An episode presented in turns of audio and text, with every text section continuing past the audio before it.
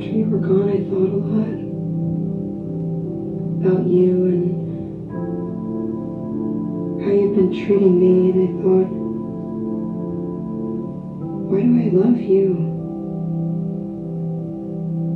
And then I felt everything in me just let go of everything I was holding on to so tightly, and it hit me that I don't have an intellectual reason, I don't need one. I trust myself, I trust my feelings. I'm not going to try to be anything other than who I am anymore, and I hope you can accept that. I can't.